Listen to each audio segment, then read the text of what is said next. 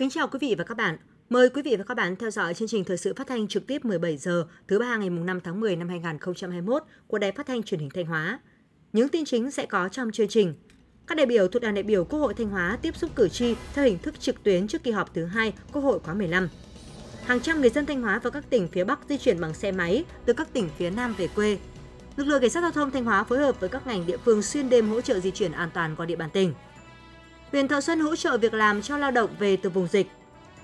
Phần thời sự quốc tế, tỷ lệ tử vong do mắc Covid mười chín trên thế giới thấp nhất trong vòng mười một tháng. Phản ứng quốc tế trước quả bom hồ sơ Paduna. Sau đây là nội dung chi tiết.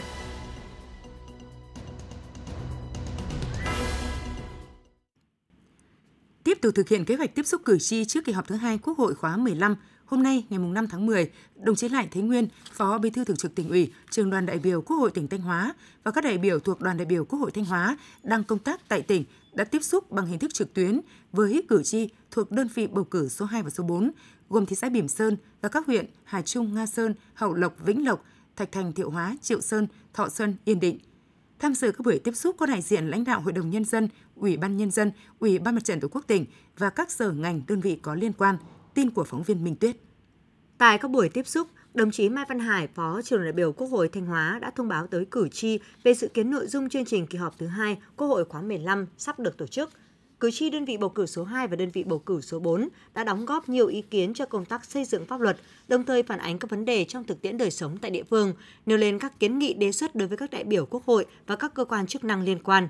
Cử tri đề nghị Quốc hội, Chính phủ và các bộ ngành trung ương thực hiện phân cấp quyền thu tiền sử dụng đất cho cấp huyện, điều chỉnh chính sách hỗ trợ sản xuất nông nghiệp để khôi phục sản xuất đối với vùng bị thiệt hại do thiên tai dịch bệnh theo Nghị định số không hai của Chính phủ cho phù hợp với thực tiễn, có chính sách hỗ trợ tích tụ tập trung đất đai, hỗ trợ chuyển đổi mô hình khai thác chợ, tăng nguồn lực cho xây dựng nông thôn mới, hỗ trợ thực hiện chương trình Người Việt Nam ưu tiên dùng hàng Việt Nam. Đề nghị tỉnh cần sớm có chính sách hỗ trợ tạo việc làm cho lao động làm ăn xa trở về địa phương do ảnh hưởng của dịch Covid mười chín, tăng cường cơ sở vật chất và biên chế cho các trạm y tế, nâng cao năng lực tuyến y tế cơ sở để làm tốt công tác chăm sóc sức khỏe ban đầu cho nhân dân và giảm tải cho tuyến trên. Cử tri cũng đề nghị được quan tâm đầu tư một số công trình cơ sở hạ tầng thiết yếu phục vụ sản xuất và dân sinh tại các địa phương.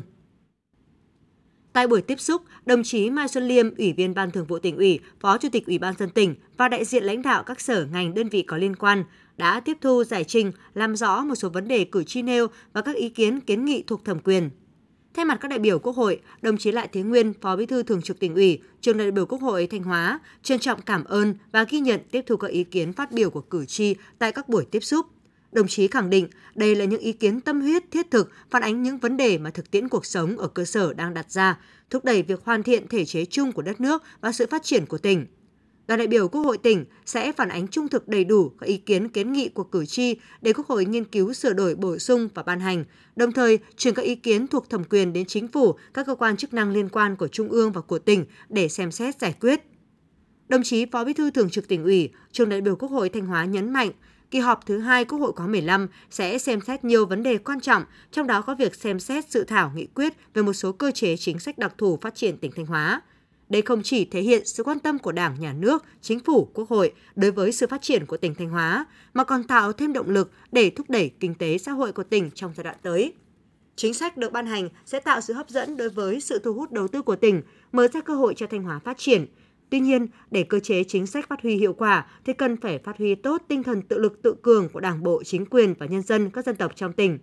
Đồng chí Phó Bí thư Thường trực Tỉnh ủy, Trưởng đại biểu Quốc hội Thanh Hóa đề nghị cử tri và nhân dân trong tỉnh tiếp tục đoàn kết nỗ lực phấn đấu vì sự phát triển chung của tỉnh, của đất nước. Đồng chí đề nghị các cấp, các ngành, các đơn vị chức năng thường xuyên sâu sát, nắm chắc tình hình cơ sở, lắng nghe tâm tư, tình cảm, nguyện vọng của cử tri và nhân dân, kịp thời giải quyết những vấn đề phát sinh từ thực tiễn, đồng thời tập trung lãnh đạo, chỉ đạo thực hiện có hiệu quả các mục tiêu nhiệm vụ năm hai nghìn không trăm hai mươi mốt, tạo đà để thực hiện thắng lợi nghị quyết Đại hội Đảng bộ tỉnh lần thứ mười chín, nhiệm kỳ hai nghìn không trăm hai mươi mốt đến hai nghìn không trăm hai mươi lăm. Sau đây là lịch tiếp xúc cử tri bằng hình thức trực tuyến ngày sáu tháng mười năm hai nghìn không trăm hai mươi mốt của Đoàn đại biểu Quốc hội tỉnh Thanh Hóa. Các đại biểu Quốc hội gồm ông Lại Thế Nguyên, Phó Bí thư Thường trực Tỉnh ủy, Trưởng đoàn đại biểu Quốc hội tỉnh; ông Mai Văn Hải, Tỉnh ủy viên, Phó Trưởng đoàn đại biểu Quốc hội tỉnh; ông Võ Mạnh Sơn, Tỉnh ủy viên, Chủ tịch Liên đoàn Lao động tỉnh; ông Trần Văn Thức, Tỉnh ủy viên, Giám đốc Sở Giáo dục và Đào tạo; bà Cầm Thị Mẫn, đại biểu Quốc hội chuyên trách; ông Lê Văn Cường, Phó Giám đốc Bệnh viện Đa khoa tỉnh Thanh Hóa; bà Phạm Thị Xuân, Thư ký Tòa án Nhân dân huyện Quan Hóa; Buổi sáng bắt đầu từ tám giờ, tiếp xúc cử tri với điểm cầu năm đơn vị gồm thị xã Nghi Sơn, huyện Quảng Xương, huyện Yên Xuân, huyện Yên Thanh và huyện Nông Cống. Đoàn đại biểu Quốc hội tỉnh trân trọng thông báo đến cử tri và nhân dân trong tỉnh.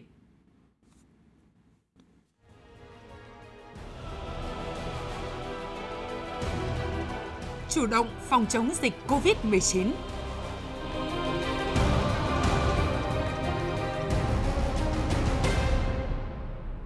Chiều tối qua, chiều tối ngày bốn tháng mười, sau khi tiếp nhận thông tin có hàng trăm công dân Thanh Hóa và các tỉnh phía Bắc từ các tỉnh phía Nam di chuyển bằng phương tiện cá nhân về quê sẽ đến địa bàn tỉnh Thanh Hóa trong đêm, Phòng Cảnh sát Giao thông Công an Thanh Hóa đã tăng cường cán bộ chiến sĩ phối hợp cùng lực lượng trực chốt kiểm soát liên ngành tại thị xã Nghi Sơn và Sở Giao thông Vận tải tổ chức đón dẫn đường tạo điều kiện đưa người dân di chuyển an toàn qua địa bàn tỉnh, đảm bảo công tác phòng chống dịch. Vào lúc mười tám giờ ba mươi phút, một đoàn gần ba trăm người di chuyển bằng một trăm năm mươi xe máy về đến chốt kiểm soát liên ngành khe nước lạnh nằm trên quốc lộ một A thuộc địa bàn thị xã Nghi Sơn. Đây là những công dân từ thành phố Hồ Chí Minh và các tỉnh phía Nam trở về sau khi các địa phương này nới lỏng giãn cách xã hội.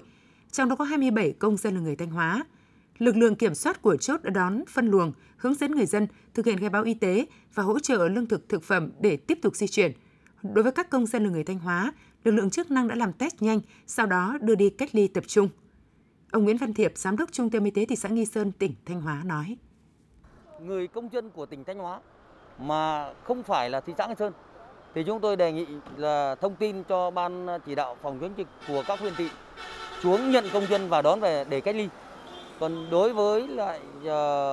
công dân của thị xã Nghi Sơn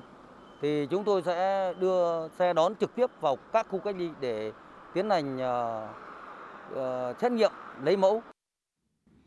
Đối với hai trăm năm mươi công dân là người ở các tỉnh, thành phố phía Bắc, Phòng Cảnh sát Giao thông Công an Thanh Hóa đã bố trí phương tiện dẫn đoàn lưu thông qua địa bàn tỉnh. Với những người sức khỏe không đảm bảo, xe bị hư hỏng, Phòng đã phối hợp với Sở Giao thông Vận tải bố trí phương tiện hỗ trợ vận chuyển qua địa bàn tỉnh. Sau đó, bàn giao cho lực lượng chức năng của tỉnh Ninh Bình tạo điều kiện để họ trở về quê an toàn.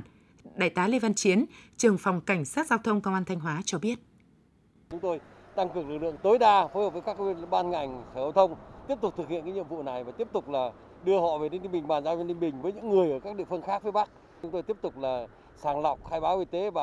phối hợp với ban chỉ đạo của địa phương để bàn giao cho địa phương, họ về địa phương để cách ly an toàn thế này. Qua thống kê của Phòng Cảnh sát Giao thông Công an Thanh Hóa, từ tối ngày bốn tháng mười đến sáng năm tháng mười, lực lượng chốt kiểm soát liên ngành của tỉnh và Phòng Cảnh sát Giao thông đã tổ chức đón ba đoàn với tổng số bốn trăm mười lăm phương tiện và bảy trăm chín mươi hai công dân. Trong đó có bốn mươi lăm công dân là người Thanh Hóa. Dự báo trong thời gian tới, lượng người từ thành phố Hồ Chí Minh và các tỉnh phía Nam trở về Thanh Hóa hoặc di chuyển qua địa bàn tỉnh sẽ còn rất lớn. Do vậy, các lực lượng chức năng và chính quyền các địa phương cần xây dựng phương án chu đáo để đảm bảo an toàn phòng chống dịch, an toàn giao thông, đồng thời tăng cường tuyên truyền, kiểm tra, giám sát việc thực hiện các quy định phòng chống dịch Covid mười chín đối với các công dân là người Thanh Hóa khi trở về địa phương, nhất là việc khai báo y tế và cách ly, xét nghiệm tầm soát.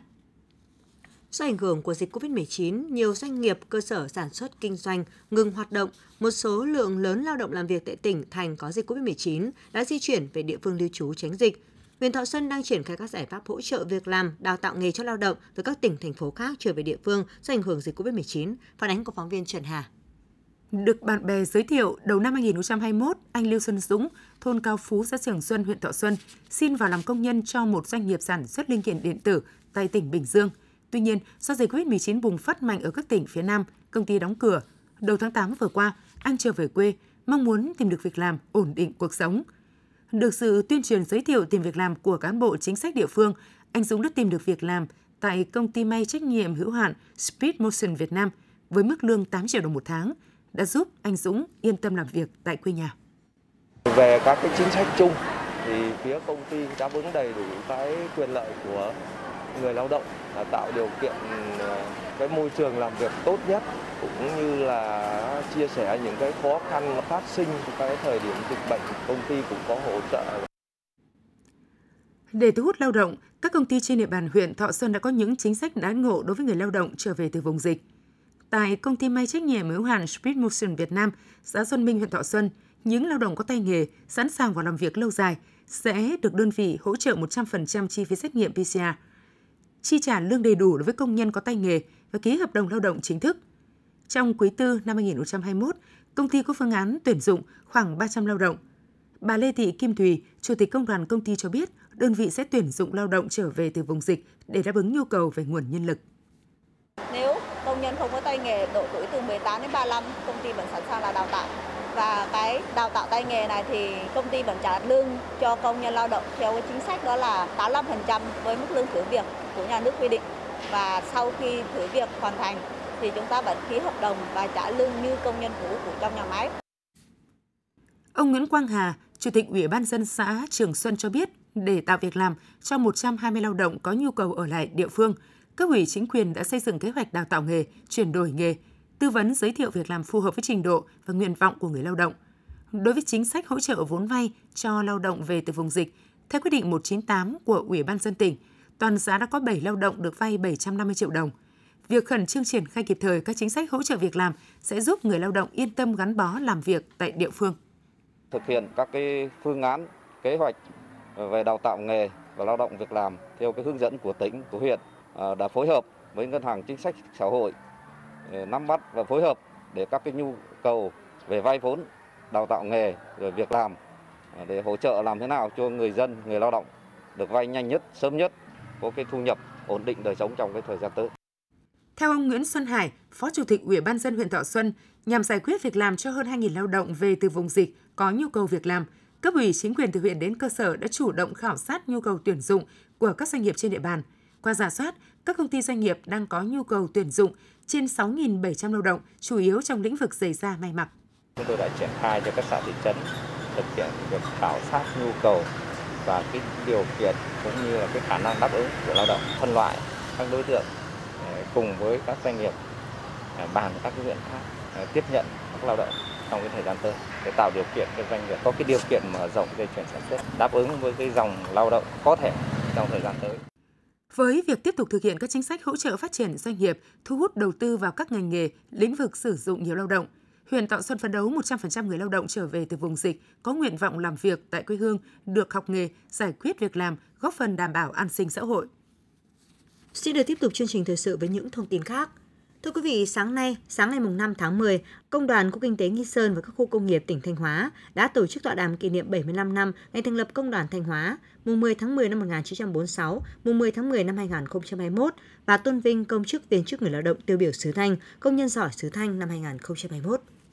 Tại buổi tọa đàm, các đại biểu đã cùng nhau ôn lại lịch sử bảy mươi lăm năm hình thành và phát triển của Công đoàn Thanh Hóa, đánh giá những kết quả đạt được của Công đoàn Khu Kinh tế Nghi Sơn và các khu công nghiệp tỉnh Thanh Hóa trong chín tháng năm hai nghìn không trăm hai mươi mốt và kết quả thực hiện phong trào thi đua công nhân viên chức lao động chung sức hiện thực hóa khát vọng xây dựng quê hương Thanh Hóa văn minh thịnh vượng giai đoạn hai nghìn không trăm hai mươi mốt đến hai nghìn không trăm ba mươi.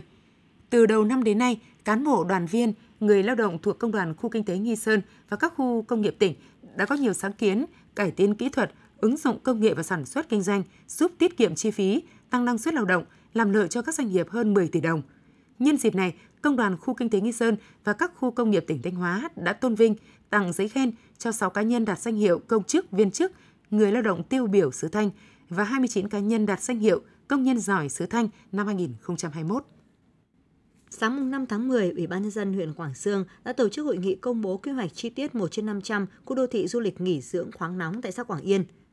Quy hoạch được Ủy ban nhân dân tỉnh Thanh Hóa phê duyệt tại quyết định số ba nghìn năm trăm bốn mươi sáu ngày mười tháng chín năm hai nghìn không trăm hai mươi mốt. Theo đó, phạm vi lập quy hoạch dự án có diện tích chín mươi chín phẩy năm héc ta thuộc địa giới hành chính xã Quảng Yên, huyện Quảng Xương. Với tổng vốn đầu tư dự kiến hơn sáu nghìn tám trăm tỷ đồng, dự án được định hướng là khu quần thể nghỉ dưỡng khoáng nóng, kết hợp các dịch vụ vui chơi giải trí, du lịch văn hóa bản địa, chăm sóc sức khỏe, đáp ứng nhu cầu của nhân dân địa phương, khách du lịch trong nước và quốc tế. Đây cũng sẽ là khu dân cư sinh thái hiện đại kiểu đô thị, đồng bộ và đa dạng tiện ích cho dân cư với cơ sở hạ tầng xã hội, hạ tầng kỹ thuật được đồng bộ đầu tư. Theo quyết định, tiến độ thực hiện dự án không quá bốn năm, dự kiến sẽ được khởi công và xây dựng từ quý tư năm hai nghìn không trăm hai mươi mốt đến quý tư năm hai nghìn không trăm hai mươi lăm. Dự án sau khi hình thành sẽ là điểm nhấn quan trọng thúc đẩy sự phát triển kinh tế xã hội của xã Quảng Yên nói riêng và huyện Quảng Xương nói chung, đồng thời có tác động lan tỏa đối với khu vực lân cận, nhất là trong lĩnh vực du lịch. Xã Minh Sơn, huyện Ngọc Lặc có tổng diện tích sản xuất lúa khoảng hai trăm bảy mươi chín héc ta. Trước kia, việc sản xuất lúa theo phương pháp truyền thống cho năng suất trung bình từ bốn mươi tám đến năm mươi hai tạ một héc ta nhằm giúp bà con nơi đây tiếp cận với quy trình sản xuất lúa an toàn bền vững với giá trị kinh tế cao. Viện Nông nghiệp Thanh Hóa triển khai thí điểm mô hình sản xuất lúa Việt Gáp tại xã Minh Sơn với quy mô diện tích năm mươi héc ta. Với sự tham gia của năm mươi hộ dân, trong đó chín mươi phần trăm là đồng bào dân tộc Mường. Qua ba vụ sản xuất đã cho năng suất và chất lượng lúa vượt trội, phản ánh của phóng viên Mai Ngọc. Vụ mùa năm hai nghìn không trăm hai mươi, chương trình sản xuất lúa Việt Gáp được triển khai trên diện tích hai mươi lăm héc ta sử dụng giống Hương Cốm. Vào vụ chiêm xuân hai nghìn không trăm hai mươi mốt có hai mươi lăm héc ta sử dụng giống Bắc Thịnh. Trước khi triển khai chương trình, Viện Nông nghiệp Thanh Hóa đã phối hợp với Phòng Nông nghiệp và Trung tâm Khuyến nông huyện Ngọc Lặc tổ chức tập huấn kỹ thuật, chuyển giao quy trình làm đất, gieo cấy, chăm sóc và quy trình thực hiện ngành nông nghiệp. Anh Dương Đình Dũng, cán bộ kỹ thuật Trung tâm Nghiên cứu Khảo nghiệm và Dịch vụ Cây trồng, Viện Nông nghiệp Thanh Hóa nói. Định kỳ hàng tháng, hàng, hàng tuần mới có mặt ở trên địa phương và đôn đốc và cùng cái định kỳ kiểm tra thâm đồng với các bộ kỹ thuật của của xã. Sau khi mà có những cái dịch bệnh thì chúng tôi có sự thông, thông báo cho chính quyền địa phương để mà phun cho cái đại trà đồng đồng loạt để cho nó giảm tối thiểu cái cái sâu bệnh gây hại trên đồng ruộng. Trong quá trình sản xuất lúa Việt Gáp, cán bộ kỹ thuật của Viện Nông nghiệp Thanh Hóa và cán bộ Trung tâm Dịch vụ Nông nghiệp huyện Ngọc Lặc luôn bám sát địa bàn, hướng dẫn người dân thực hiện quy trình ba giảm ba tăng trên cây lúa, gồm giảm giống, phân bón, thuốc bảo vệ thực vật, tăng năng suất, sản lượng, hiệu quả kinh tế, kết hợp sử dụng các giống lúa thuần Hương Cốm và Bắc Thịnh để gia tăng hiệu quả sản xuất, đồng thời theo dõi chặt diễn biến thời tiết, tăng cường dự tính, dự báo về sự xuất hiện cũng như cơ chế hoạt động của các loại sâu bệnh để hướng dẫn nông dân chăm sóc, phòng trừ sớm, sản xuất lúa theo quy trình này, còn hạn chế được thuốc bảo vệ thực vật, bảo vệ môi trường, sức khỏe cho con người mà trực tiếp là nông dân tham gia sản xuất. Anh Bùi Đăng Lượng, Chủ tịch Hội Nông dân xã Minh Sơn, huyện Ngọc Lặc chia sẻ. Phòng trừ sâu bệnh ngoài những cái thuốc bảo vệ thực vật để phun đó, thì song song với cái, cái việc đó thì chúng tôi quan tâm nhất và cái bảo vệ thực vật bằng cái phương pháp là khoa học kỹ thuật là i pê em. Tức là trong cái i pê em thì chúng tôi xác định cho bà con là trong cái diện tích cây trồng của lúa mà chúng ta nếu mà phát hiện ra những cái con có lợi nhiều hơn con dịch hại thì chúng ta không phải phun thuốc bảo vệ thực vật để cho nó đảm bảo trong cái lúa, trong cái dự án Việt Gáp à, lúa sạch, đảm bảo sử dụng cho bà con nhân dân. Gia đình ông Bùi Văn Chiến có gần một mẫu đất trồng lúa. Trước kia với cách sản xuất truyền thống, năng suất trung bình của gia đình ông đạt từ hai phẩy ba đến hai phẩy năm tạ trên một sào. Tham gia chương trình sản xuất lúa an toàn theo tiêu chuẩn Việt Gáp, vụ đầu, gia đình ông được hỗ trợ toàn bộ giống và năm mươi phần trăm phân bón. Do tuân thủ tuyệt đối quy trình xử lý đất, giống đúng kỹ thuật, đồng thời dựa vào công tác dự tính, dự báo sớm về sâu bệnh của cán bộ kỹ thuật, phòng trừ sâu bệnh kịp thời bằng biện pháp thủ công, kết hợp tăng cường chăm sóc lúa bằng phân hữu cơ nên đã tiết kiệm được từ mười lăm đến hai mươi phần trăm chi phí sản xuất. Ông Bùi Văn Chiến, xã Minh Sơn, huyện Ngọc Lặc nói: "Cái năng suất của nó thì cao hơn các cái loại lúa khác, mà đến bây giờ thì so với vụ này thì chúng tôi thấy là toàn các cánh đồng bà con được nhận cái Việt Gáp này thì nói chung là bà con rất phấn khởi, và đến bây giờ thì chuẩn bị là lúa đã trổ, cho nên là thì so với năm ngoái thì khả năng năm nay cái năng suất thì cao hơn." Trong vụ mùa năm hai nghìn không trăm hai mươi, chương trình xây dựng mô hình sản xuất lúa gạo an toàn bền vững theo chuỗi giá trị tại một số huyện nông thôn miền núi tỉnh Thanh Hóa được triển khai tại thôn Minh Lương và Minh Ngọc. Đây là nơi đồng đất cao nên thiếu nước hơn. Tuy nhiên, năng suất lúa Việt Gáp vẫn đạt trên năm phẩy năm tấn trên một héc ta, cao hơn từ mười đến mười lăm phần trăm so với sản xuất lúa thông thường. Vụ hè thu năm nay, Viện Nông nghiệp Thanh Hóa đã lựa chọn hai mươi lăm héc ta có nước tưới tiêu đầy đủ, đồng thời hướng dẫn bà con tuân thủ tuyệt đối quy trình nên dự kiến năng suất đạt từ sáu mươi đến sáu mươi hai tạ trên một héc ta. Ông Trịnh Văn Tới, Phó Chủ tịch Ủy ban nhân dân xã Minh Sơn, huyện Ngọc Lặc cho biết: "Trung tâm nghiên cứu giống cây trồng cũng đã thường xuyên kiểm tra và thăm đồng cùng với cán bộ khuyến nông của xã, cho nên uh, các cái kỹ thuật về chăm bón, uh, thuốc bảo vệ thực vật thì bà con nhân dân cũng uh, đã cùng tham gia, và tôi nghĩ là cái uh, cái diện tích lúa này thì mai kia năng suất sẽ cao hơn so với cái cái giống lúa khác, và cái đầu ra của cái sản phẩm lúa sẽ cao hơn. Nó cái giống lúa, cái giá cả nó cũng tương đương với giống lúa bê xê và giá cả nó cao hơn các loại giống uh, khác. Trong thời gian tới thì uh, đối với chính quyền địa phương xã sẽ tiếp tục tuyên truyền bà con dân sẽ tiếp tục uh, là uh, tham gia cái mô hình giống Việt Gáp này. Tôi nghĩ là sẽ mang lại hiệu quả cao hơn." Như vậy, qua ba vụ sản xuất cho thấy việc sản xuất lúa Việt Gáp tại xã Minh Sơn, huyện Ngọc Lặc cho giá trị thu nhập cao hơn từ mười lăm đến hai mươi phần trăm so với canh tác lúa truyền thống, trong khi chi phí giảm xuống từ mười đến mười lăm phần trăm. Vì vậy, trong thời gian tới, xã Minh Sơn sẽ nhân rộng mô hình sản xuất này trên những diện tích lúa còn lại của địa phương. Với mục tiêu đưa những sản phẩm nông nghiệp an toàn, chất lượng và hiệu quả kinh tế cao vào sản xuất để tăng thu nhập cho người dân trong huyện, Trung tâm Dịch vụ Nông nghiệp huyện Vĩnh Lộc đã đấu mối với các doanh nghiệp có uy tín về phát triển các sản phẩm nông nghiệp để hướng dẫn bà con nhân dân ở các xã có điều kiện tự nhiên phù hợp đưa các mô hình mới vào sản xuất.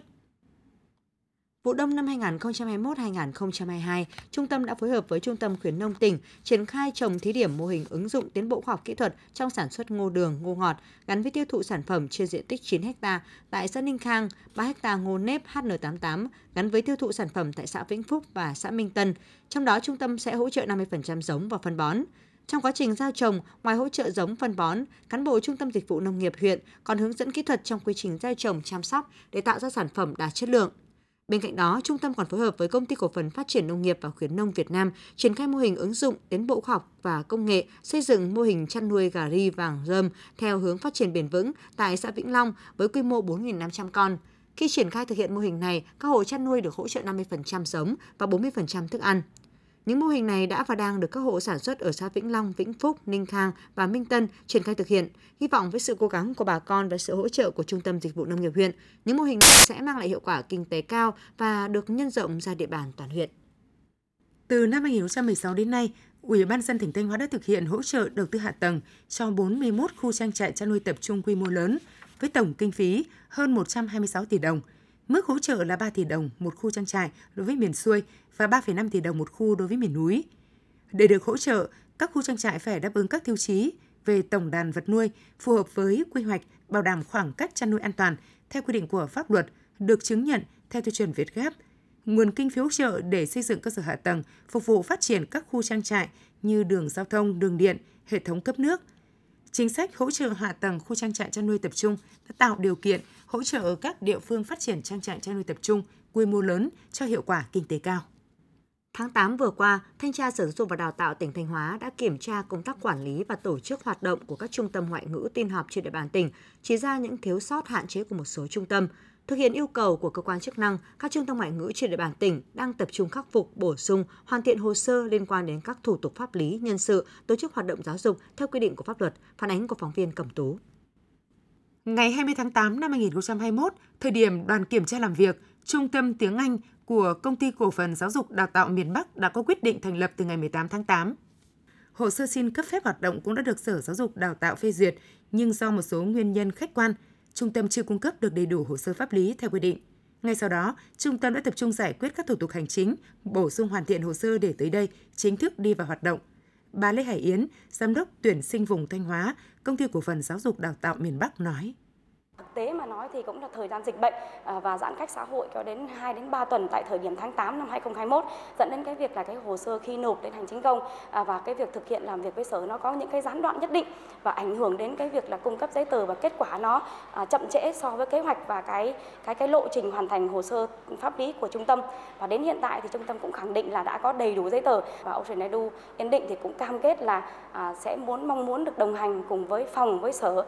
để tiếp tục được duy trì và tạo tạo nên cái uy tín, uy tín cũng như cái thương hiệu của Ocean Edu trong mười lăm năm qua. Tháng tám năm hai nghìn không trăm hai mươi mốt, Thanh tra Sở Giáo dục Đào tạo đã kiểm tra công tác quản lý và tổ chức hoạt động của mười ba trung tâm ngoại ngữ trên địa bàn thành phố Thanh Hóa và các huyện Yên Định, Hoàng Hóa. Qua kiểm tra cho thấy, các phòng giáo dục đã nắm bắt được thông tin cơ bản về các trung tâm hoạt động trên địa bàn. Phần lớn các trung tâm có đầy đủ hồ sơ pháp lý và hồ sơ nhân sự, tổ chức hoạt động, chương trình kế hoạch, tài liệu dạy học. Cơ sở vật chất của hầu hết các trung tâm được quan tâm đầu tư, cơ bản đáp ứng nhu cầu dạy và học. Tuy nhiên, đoàn kiểm tra cũng đã phát hiện chỉ ra những tồn tại thiếu sót như các phòng giáo dục chưa kiểm tra thường xuyên hoạt động của các trung tâm. Việc lưu trữ hồ sơ liên quan đến tổ chức, hoạt động của một số trung tâm chưa đầy đủ, chưa khoa học, nội dung biển hiệu chưa đúng với quyết định cấp phép hoạt động. Với tinh thần nghiêm túc cầu thị, các trung tâm đã tập trung khắc phục hạn chế, đảm bảo các điều kiện hoạt động đúng quy định của pháp luật. Chị Hoàng Thị Kim, quản lý Trung tâm Tiếng Anh Helios, thị trấn Quán Lào, huyện Yên Định, tỉnh Thanh Hóa cho biết. Đoàn thanh tra có đến và chỉ ra một số thiếu sót của trung tâm, bao gồm